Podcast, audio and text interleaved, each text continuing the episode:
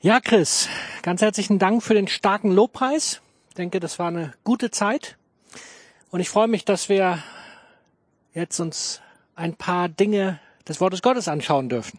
Beginnen will ich, wir sind ja hier unter uns, ne, mit einer Frage. Ich habe da von einem Freund eine hammermäßige Info gekriegt. Der hat einen Impfstoff und ein Medikament. Man glaubt das nicht, aber es, aber es ist wirklich so. Und er selber, er kann aus gewissen Gründen nicht davon erzählen, aber er hat mir die Erlaubnis gegeben, sogar fast eher den Auftrag gegeben, dass ich davon erzählen soll. Ich soll es allen erzählen, aber ich bin mir nicht so richtig sicher. Ich weiß nicht, soll ich das wirklich? Soll ich anderen davon erzählen? Ich lasse euch mal so ein bisschen teilhaben an meinen Gedanken. Was würdet ihr sagen, wenn jemand ein Medikament, einen Impfstoff für diese ganze Covid-Geschichte hätte? Und er würde nichts davon erzählen. Wie, wie würdet ihr das finden? Noch dazu, das ist alles kostenfrei. Findet ihr das gut? Ist ja, ich bin hin und her gerissen. Und es gibt ja so Gründe, die können einen abhalten davon, auch mich. Ich will einfach euch mal mit hineinnehmen in diese Gründe.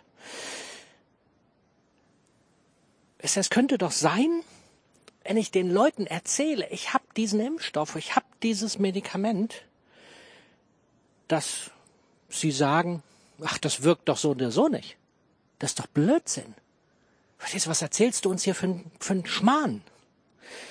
Oder andere, die können sich sogar vorstellen, dass es vielleicht wirkt, aber sie haben schon mal was Negatives über Impfstoffe gehört. Ja, ist ja so eine Sache mit diesen Impfstoffen. Und sie sagen, nee, einen Impfstoff will ich nicht. Lass, geh weg mit dem Zeug. Und dann, ich will ganz ehrlich sein, ich bin kein Mediziner. Ich habe nicht wirklich Ahnung von so einem Kram. Und ich soll darüber erzählen. Ich habe doch gar keine Ahnung. Und deswegen, ich irgendwie, ich traue mich nicht. Ich fühle mich nicht in der Lage, den anderen davon zu erzählen. Und noch vielleicht ein weiteres Argument, wo ihr mir denn mal Rückmeldung geben könnt, weswegen man oder ich nicht davon erzählen sollte. Wisst ihr, andere, die sind mit solchen Sachen ja schon schlecht umgegangen. Versteht ihr, die haben Medikamente oder diese Impfstoffe missbraucht, haben das nicht ordnungsgemäß verwendet und dann sind Menschen zu Schaden gekommen. Doch alles Gründe, die, die nachvollziehbar sind, oder? Und ich weiß nicht, was soll ich tun? Soll ich wirklich von diesem Impfstoff, von diesem Medikament erzählen? Was denkst du?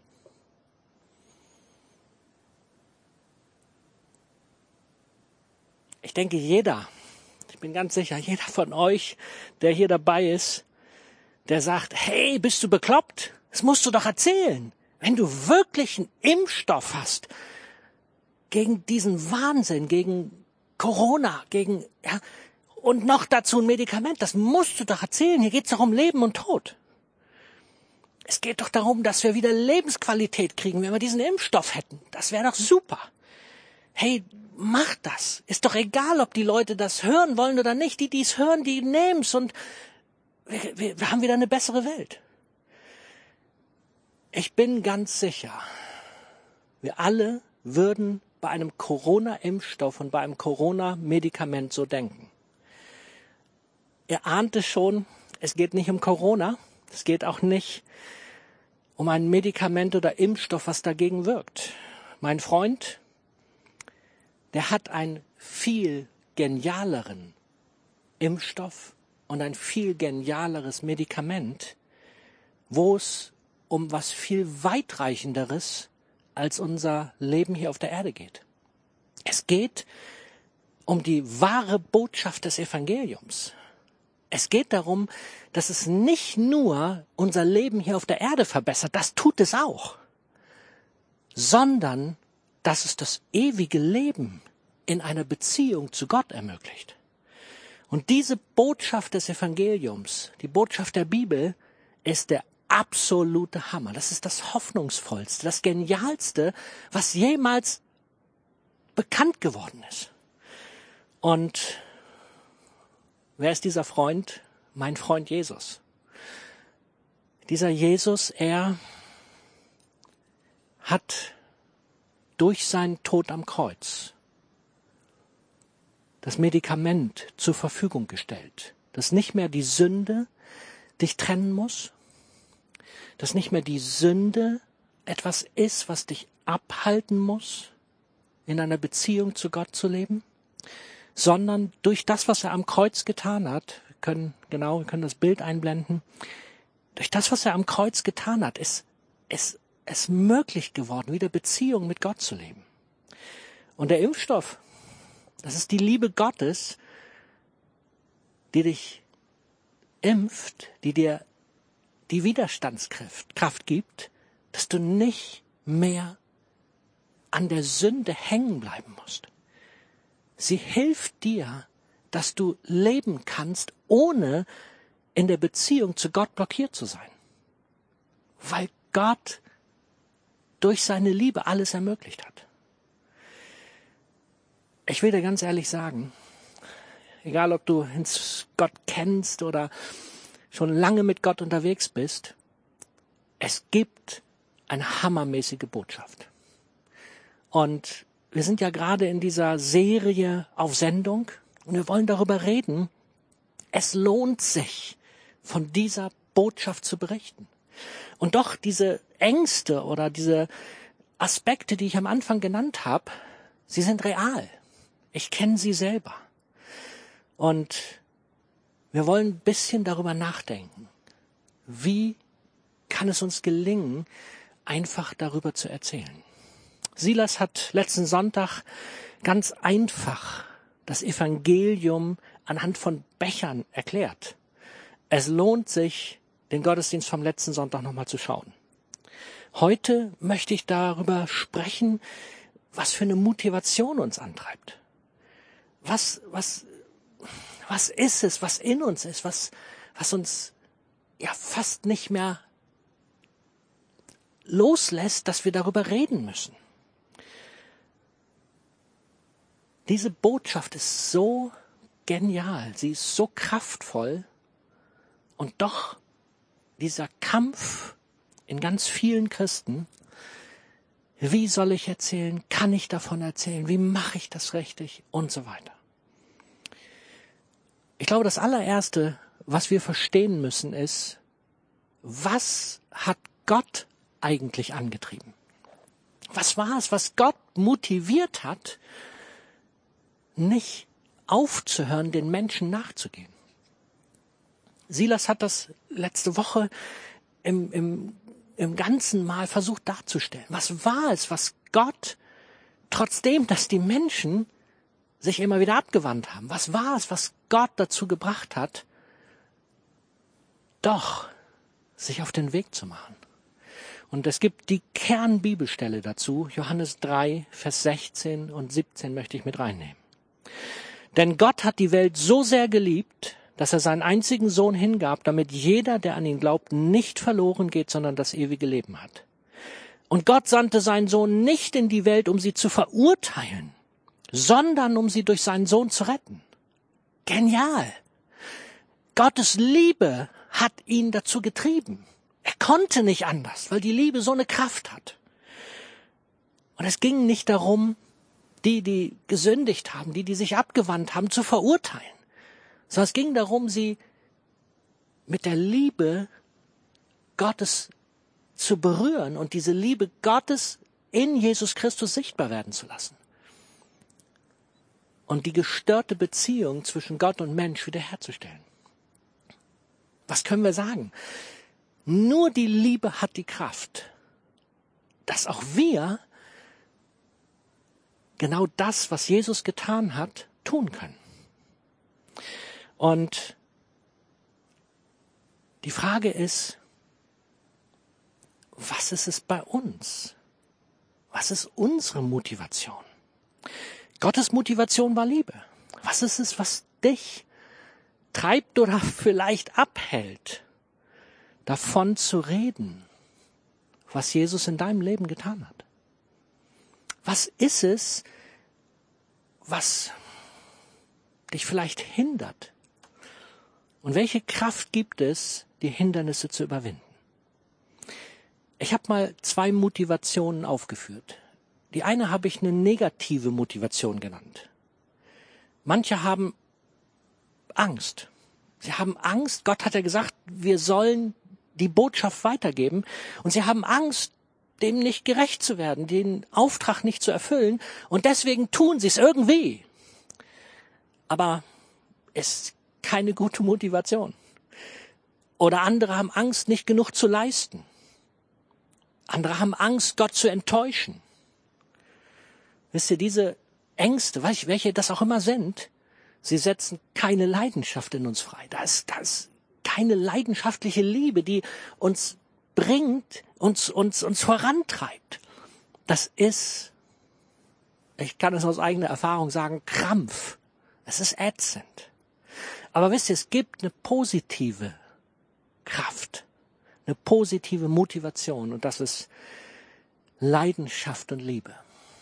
Es ist die Liebe Gottes, die in unserem Herzen freigesetzt ist, weil nicht nur Gott die Menschen liebt, sondern er in uns diese Liebe freisetzen kann, dass auch wir die Menschen so sehr lieben, dass wir auf keinen Fall wollen, dass sie verloren gehen, dass auch sie Rettung haben. Ich möchte ein Zitat von Bill Heibels vorlesen. Ich bin davon überzeugt, sagt er, dass alle echten Nachfolger Christi im Grunde ihres Herzens nichts lieber täten, als ansteckende Christen zu werden.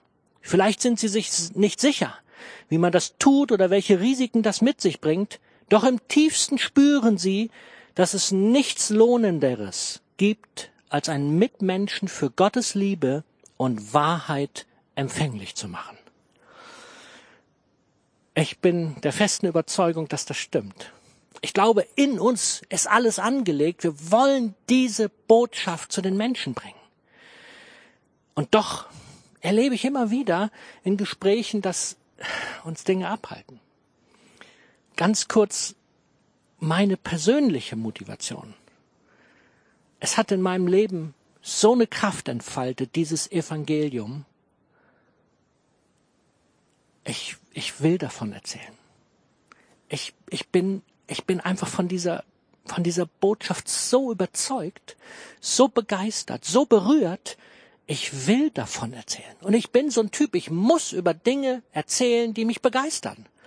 Ich kann nicht aufhören, darüber zu reden.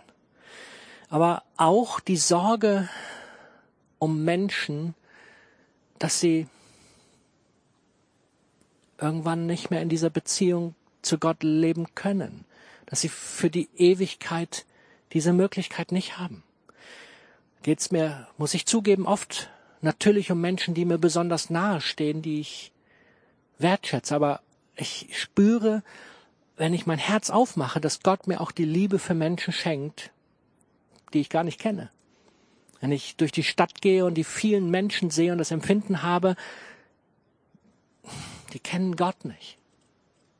Und es berührt etwas in meinem Herzen. Die Liebe zu den Menschen, das ist es, was mich treibt. Und doch, ich will ganz ehrlich sein, es gibt manche Menschen, da treibt mich gar nichts. Außer, dass ich vielleicht getrieben bin, nicht darüber zu reden. Und ich gebe zu, meine Liebe reicht partout nicht aus. Ich brauche immer wieder die Erfüllung mit der Liebe Gottes. Ich kriege das nicht hin. Ich kann das nicht. Ich muss immer wieder Gott mein Herz hinhalten und Gott sagen, hier bin ich, mach doch was. Ich will Gib mir Gelegenheiten, tu was. Und ich habe erlebt in meinem Leben, mir fällt es leichter bei Menschen, die ich kenne. Dann fällt es mir leicht, über Gott zu reden. Früher nannte man das Freundschaftsevangelisation, aber ich finde diesen Begriff grottig. Der passt nicht. Weil ich habe nämlich einige Freunde, die sind nicht gläubig und die haben auch kein Interesse an Gott. Und trotzdem sollen sie meine Freunde bleiben. Ich, ich will sie als Freunde behalten. Sie sind kein Bekehrungsobjekt, sondern sind mir wertvolle Personen. Also ich finde den Begriff nicht gut. Aber ich glaube schon, dass es etwas ist, dieses Umfeld, in dem wir leben. Das ist, glaube ich, das, was jeder von uns erreichen kann. Jeder von uns hat Menschen in seinem Umfeld und die kann jeder erreichen. Und die Bibel hat auch da einen Bibelvers für, hat einen Begriff, Matthäus 5, ab Vers 13. Ihr seid das Salz der Erde, doch wozu ist das Salz noch gut, wenn es seinen Geschmack verloren hat? Kann man es etwa wieder brauchbar machen? Es wird weggeworfen und zertreten wie etwas, das nichts wert ist. Ihr seid das Licht der Welt. Und das ist im Zusammenhang, dass das Salz Kraft hat, unser Essen eine Würze zu verleihen. Und genau so sollen wir unter den Menschen eine Würze, eine, ein, etwas, etwas Wunderbares zu den Menschen bringen. Wenn ihr mal Essen esst, was null Würze hat, kein Salz und nix, also ich, kann ich gar nicht. Und wir sollen genau diese, dieses Positive in unsere Beziehung hineinbringen. Habt ihr schon mal einen Salzstreuer auf euren Teller gestellt, ohne das Salz auszukippen? Ihr werdet merken, sinnlos. Ihr müsst schon das Salz ans Essen tun, damit es Wirkung hat. Das heißt, wir müssen, wir müssen mit Menschen zusammenkommen. Wir dürfen, wir können es in unserem Umfeld leben. Das heißt, dieser Gedanke, in deinem Umfeld hast du die größte Chance. Der ist real. Da kannst du kraftvoll das, die Botschaft Gottes leben. Jetzt ist der eine oder andere, der sagt, ja Joe, aber mein Umfeld ist nicht so riesig und ich habe alle abgegrast und die wollen nicht. Ist das schlimm? Macht doch nichts. Ist ja nicht dein Problem. Wenn du deinen Part getan hast, wenn du Salz warst, ist doch gut. Das Einzige, was du vielleicht noch tun könntest, die Bibel sagt in dem, in dem nächsten Vers, Vers 16, dass Taten der Liebe noch etwas verändern. Ich lese kurz den Vers. Genauso sollen eure guten Taten leuchten vor den Menschen, damit alle sie sehen können und euren Vater im Himmel dafür rühmen. Ich glaube, da ist etwas, eine Kombination, die extrem kraftvoll ist. Das Salz in Verbindung mit den Menschen, also die Botschaft, dein Leben und das mit Taten der Liebe, mit guten Taten kombiniert, erreicht ganz, ganz viel. Und oft sind die Menschen, wenn sie schmerzvolle Erlebnisse haben in ihrem Leben, ob Verwandte, Freunde, wertvolle Menschen sterben, krank werden oder was auch immer, dann, dann entsteht oft ein, ein großes Fragen in ihren Herzen. Dann öffnen sie ihre Herzen und vielleicht sind Menschen dann ja offen weil sie erlebt haben, du wolltest nicht nur sie zu irgendetwas bringen, sondern du lebst ein Leben in Beziehung zu Gott. Es ist echt, es ist authentisch. Und eine weitere Sache bei unserem Umfeld, wenn wir ganz ehrlich sind, unser Umfeld wechselt doch immer wieder. Ja, wir haben doch immer wieder irgendwo neue Menschen in unserem Umfeld, wo vielleicht die Möglichkeit besteht, dass wir ihnen begegnen können. Also, lass dich herausfordern, kraftvolles Salz und Licht zu sein, also in deinem Umfeld das zu leben. Und die Ängste, die dich davon abhalten, denk daran, wir haben eine bessere Botschaft als ein Medikament oder ein Impfstoff gegen Corona. Wir haben was viel Besseres. Das darf uns motivieren, weil, weil, weil Gottes Liebe es ist, die uns voranbringt. Aber wenn das alles wäre, das wäre mir noch ein bisschen zu wenig. Ich möchte nur super kurz euch noch in etwas hineinnehmen, ein Aspekt, der mir ganz wichtig ist.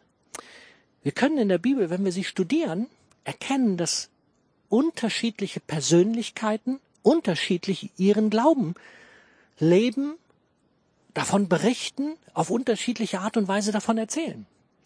Und ich habe euch da ein paar Beispiele mitgebracht, die uns helfen. Und ich rede über eine gabenorientierte Art, Gott zu den Menschen zu bringen. Ich nenne mal den ersten Stil, der direkte Stil, Petrus Apostelgeschichte 2. Am besten schreibt ihr euch kurz die Bibelstellen auf und dann lest ihr nochmal da nach in der Bibel. Und hier bei Petrus, das ist ja die, die bekannteste Predigt, ja, zu Pfingsten, wo er sehr direkt die Leute konfrontiert mit der Botschaft von Jesus, mit dem Tod, mit dem Kreuz und mit ihrer Sünde. Und ich will ganz ehrlich sein, nicht so viele Leute lieben diese Art. Und auf der Straße, ja, wie, wie Petrus es in Jerusalem gemacht hat, schon gar nicht, musst du auch nicht. Aber manche lieben das. Und hey, ihr, die ihr das liebt, tut das. Und ich habe dann ein Seminar für, da könnten wir mal all diese einzelnen Sachen uns näher angucken und auch mit den Dingen, die richtig gut dabei sind und den Gefahren, die das mit sich bringt. Aber jetzt nur angerissen, nur dass man mal eine Idee hat, das mal gesehen hat. Der direkte Stil, also Petrus, der konfrontativ die Leute herausgefordert hat. Dann haben wir einen Paulus in Apostelgeschichte 17, der intellektuell den Athenern, den Philosophen begegnet. Ja, und mit denen hat er intellektuell diskutiert und hat sich auf ihre Ebene begeben und hat mit ihnen hin und her gesprochen und hat, hat Beispiele verwendet, wo man nur als Philosoph hinterherkommt. Eine Art, die absolut faszinierend sein kann. Aber ist auch nicht jeder, der das so gut kann. Dann etwas, das kann tatsächlich jeder, wenn er denn Dinge mit Gott erlebt. Und das ist der zeugnishafte Stil. Und der Blinde in Johannes 9, der hat was Hammermäßiges erlebt könnt ihr nachlesen. Er ist nämlich hinterher nicht mehr blind gewesen, nachdem Jesus ihm begegnet ist. Und er hat angefangen davon zu erzählen. Und er hat jedem erzählt, der ihn gefragt hat. Und das ist eine tolle Sache. Erzähl doch einfach von dem, was du mit Gott erlebst. Wenn du natürlich nichts mit Gott erlebst, schwierig. Dann kann man irgendwelche platten Sachen von vor 10 oder 15 Jahren vielleicht erzählen reizt mich dazu, neue, heiße Dinge mit Gott zu erleben, damit ich was zu erzählen habe. Lest mal nach, Johannes 9. Dann der beziehungsorientierte Stil, Matthäus. Matthäus, der Steuereintreiber, in Lukas 5, 29. Was macht er? Der lädt seine ganzen Freunde ein und feiert eine Party mit denen, aber einen Ehrengast hat er dabei, Jesus. Und das ist die beziehungsorientierte Art. Ich weiß nicht, der, der hatte sich ja gerade erst auf Jesus eingelassen. Und er selber konnte mit Sicherheit das Evangelium noch nicht so richtig erklären. Aber er hat sich halt jemand eingeladen und hat seine ganzen Freunde dabei gehabt. Und so ist über die beziehungsorientierte Art das Evangelium zu den Menschen gekommen. Und Jesus hat es ihnen mit ganz großer Sicherheit sehr cool nahegebracht. Wenn du es liebst, Menschen um dich zu haben, Menschen einzuladen, hey, sorg doch dafür, dass alle zusammenkommen. Die, die Jesus schon lieben und die davon erzählen können und die, die vielleicht noch nicht so richtig wissen, vielleicht auf der Suche sind. Lad sie zusammen ein und du wirst merken, es kann etwas bewegen. Dann der einladende Stil. Die Frau am Brunnen, Johannes 4. Sie hat von Jesus gehört. Jesus hat ihr manche Sachen in ihrem Leben offenbart und das, da hat sie gesagt, das ist der Hammer. Der Typ, der ist, der ist echt. Und sie ist losgerannt vom Brunnen in das Dorf, hat ihre ganzen Freunde geholt oder sie hatte nicht wirklich viele Freunde, sondern hat einfach die Leute überzeugt, diesen Jesus müsst ihr auch hören. Und die sind gekommen und haben Jesus zugehört. Wenn du sagst, ich, ich kann es nicht so gut erklären, mir fehlen so oft die Worte, lad doch Leute ein. Dann sag, hey, meine Worte sind nicht so gut, ich, ich krieg's so schlecht hin, aber ich kenne Leute, die können das besser. Lass uns, lass uns zusammen mal irgendwo hingehen. Auch das eine tolle Art und Weise. Heißt aber nicht, dass du es nicht vielleicht auch lernen kannst, gute Worte zu finden, komme ich aber gleich noch zu. Und dann haben wir noch eine tolle Art, der dienende Stiel, die Tabitha in der Apostelgeschichte 9. Tabitha war eine junge Frau, die, die hat einfach nur Menschen Gutes getan. Sie, die, die Menschen um sie herum liebten sie, weil sie für andere da war. Sie hat den anderen Menschen gedient. Sie hat sie, sie hat sie durch Taten beschenkt. Und ich kenne einige Leute, die sind hammermäßig, indem wie sie Liebe Gottes sichtbar werden lassen in dienenden Taten. Ihnen fällt es vielleicht ein bisschen schwer, über den Glauben zu reden. Aber es ist etwas so Kostbares. Lass dich doch herausfordern. Auch deine Art bringt das Evangelium zu den Menschen. Aber trotzdem lerne auch, Worte zu finden. Es ist, es lohnt sich. Was habe ich über die Jahre selber erlebt? Ich musste auch lernen, über meinen Glauben zu sprechen. Ich bin ja recht früh dazu gekommen, dass ich Jesus kennenlernte. Und für mich war klar, ich, ich muss den Menschen davon erzählen. Und so habe ich das als junger Mann in Klausthal-Zellerfeld auf den Straßen gemacht. Ich war 86 in Berlin, Tür zu Tür geklingelt. Und ich will ganz ehrlich sein, das waren nicht immer meine besten Erlebnisse. Weil ich habe gemerkt, mir fehlen die Worte. Oft reden die Leute mich platt. Sie, die ziehen mich in Diskussionen rein, wo ich merke, das führt zu nichts. Das hilft denen nicht und hilft mir nicht. Und es frustrierte mich mehr und mehr. Und irgendwann war ich so weit, dass ich keinen Bock mehr hatte, über meinen Glauben zu reden. Es ging so weit, dass ich noch nicht mal mit dem Zug fahren wollte, weil im Zug musste ich damit rechnen, dass irgendeiner neben mir sitzt und ich das Empfinden hatte, ich muss dem jetzt was erzählen von Jesus. Absoluter Leistungsdruck und dieses, dieses angstgetriebene, ich, ich muss. Und ihr könnt euch vorstellen, das ist nicht besonders motivierend und dann noch für jemand, der Pastor ist, gar nicht gut, oder? Es war wirklich nicht gut. Ich hab's halt gemacht. Aber Freude hat's mir nicht gemacht. Und Gott sei Dank, ich habe dann XEE e kennengelernt. Viele aus der Gemeinde kennen diese Kurzbezeichnung, ein Trainingsprogramm. Und ich habe gelernt, wie ich den Glauben in Geschichten in anschaulichen Geschichten, so wie Jesus das auch gemacht hat, mit Bibelstellen verknüpft den Menschen erklären kann. Ich habe ich hab es gelernt, wie ich das mache. Ich, ich habe äh, seitdem hunderte von Gesprächen gehabt. Und seitdem ich es gelernt habe, seitdem ich mich habe trainieren lassen, habe ich wieder eine leidenschaftliche Freude, es zu tun es, es turnt mich nicht mehr ab, sondern es, es begeistert mich. Es macht mir Freude, es zu tun. Und egal, ob du es mit diesem Becher Evangelium, was Silas erklärt hat, tust, egal, ob du es mit XCE lernst oder wenn wir jetzt mit Gott in Braunschweig Anfang Juli wieder auf die Straße gehen, wo es einen Leitfaden gibt, lass dich herausfordern. Dort kannst du mit jemandem mitgehen, der es schon kann, Egal wie.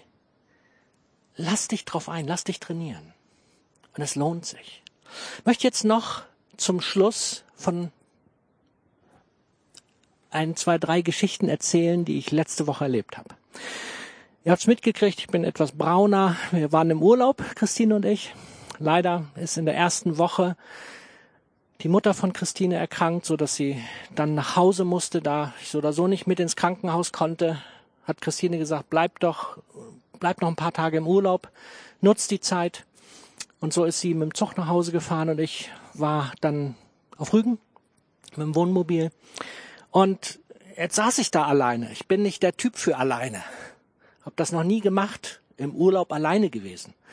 Und hab dann so gesagt, Gott, wenn ich jetzt hier schon alleine rumhänge, lass dir was einfallen. Ich bin bereit. Lass uns die Zeit nutzen. Ich hätte Bock darauf, dass irgendwas Gutes draus wird. Ja, wenn wir Gott das aufmachen. Ich sag dir, der hört sowas. Und so habe ich, dauerte nicht lange, bin, bin äh, den einen Tag weitergefahren zum Campingplatz und da war die, die, das Büro noch geschlossen, aber der Mann von der Leitung, der kam irgendwann und sagt, meine Frau kümmert sich, aber das dauert noch ein bisschen. Und wir kamen ins Gespräch und es dauerte keine paar Minuten, so waren wir beim Glauben. Und er fragte und ich konnte antworten und wir haben eine halbe Stunde erzählt und er wollte immer mehr wissen. Irgendwann musste ich dann ins Büro, um mich anzumelden. Aber wir haben gemerkt, da hat Gott ein erstes Gespräch geschenkt. Nachmittags bin ich Fahrrad gefahren und wollte einen Kaffee trinken und dann, wie das so in dieser verrückten Zeit ist, man kann nicht einfach ins Café gehen, auch auf der Terrasse nicht. So musste ich warten, bis ein Tisch frei wurde und bis ich mich hinsetzen konnte und vor mir in der Schlange zum Warten stand eine Frau. Ich wusste, sie gehört nicht zu mir. Die Bedienung wusste das nicht. Und so hat sie uns beide gerufen, dass wir uns auf den, zu dem freien Tisch setzen. Und ich ging und sah, dass es nur einen Tisch frei. Und dann habe ich der Bedienung gesagt, ähm, wir gehören nicht zusammen. Und die Frau hörte das und sagte, wollen Sie sich mit an meinen Tisch setzen? Ist doch kein Problem, der ist lang genug, der ist groß genug. Und so habe ich das gemacht. Und dann haben wir eine Stunde lang worüber wohl geredet? Über den Glauben, weil, weil es hat sich einfach ergeben. Ich habe mein Herz geöffnet. Ich habe gesagt, Gott gibt Gelegenheiten und Gott hat es gemacht. Und es stellte sich heraus, dass auch sie in ihrer Verwandtschaft schon gläubige Menschen hat. Und wir haben eine geniale Zeit gehabt. Und sie hat sich hinterher bedankt, dass ich ihr erzählt habe von dem Botschaft, von der Botschaft, von, von Gott. Und sie hat plötzlich ein ganz anderes Bild bekommen. Sie dachte, das wäre alles so verkrampft und so gesetzlich und so schwierig. Und ich konnte ihr davon berichten, dass das Beziehung ist, dass es leidenschaftlich ist, dass es genial ist. Und sie war sehr berührt. Und das letzte war, ich musste oder bin dann wieder ein, zwei Tage später weitergezogen und habe überlegt, wo fahre ich hin. Ich wusste, ich wollte im Norden von, von Rügen, Capacona wollte ich hin, Stellplatz und habe im Internet nochmal geguckt und plötzlich poppte immer wieder ein anderer Campingplatz auf, war woanders. Ich kannte den Ort, der ist jetzt nicht so wunderschön. Aber irgendwie ich spürte das Ding, ich weiß nicht warum, das Ding poppt immer wieder hoch. Irgendwie, wenn ich beim Suchen war, immer wieder hatte ich das, diesen Ort. Und am nächsten Tag wieder das Gleiche und ich wusste, ich muss da wohl offensichtlich hin. Ich muss da nicht hin, weil er nicht schön ist, aber irgendwie hat Gott irgendwas geplant da. Und so bin ich einfach hingefahren, Wagen auf den Stellplatz gestellt und oder auf den Campingplatz und dann ab aufs Fahrrad, losgeradelt und habe ich gesagt, so Gott, ich bin hier. Was hast du für mich? Es war nix. Den ganzen Nachmittag nichts. Und irgendwann habe ich gesagt, Gott, was soll denn das hier? Jetzt hast, hast du mich schon in diesen nicht besonders schönen Ort geschickt und es ist nichts.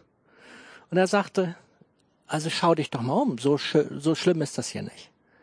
Und ich merkte plötzlich, ich, ich war so leistungsorientiert, so unter Druck, dass ich die Schönheit der wunderschönen Küste gar nicht mehr gesehen habe.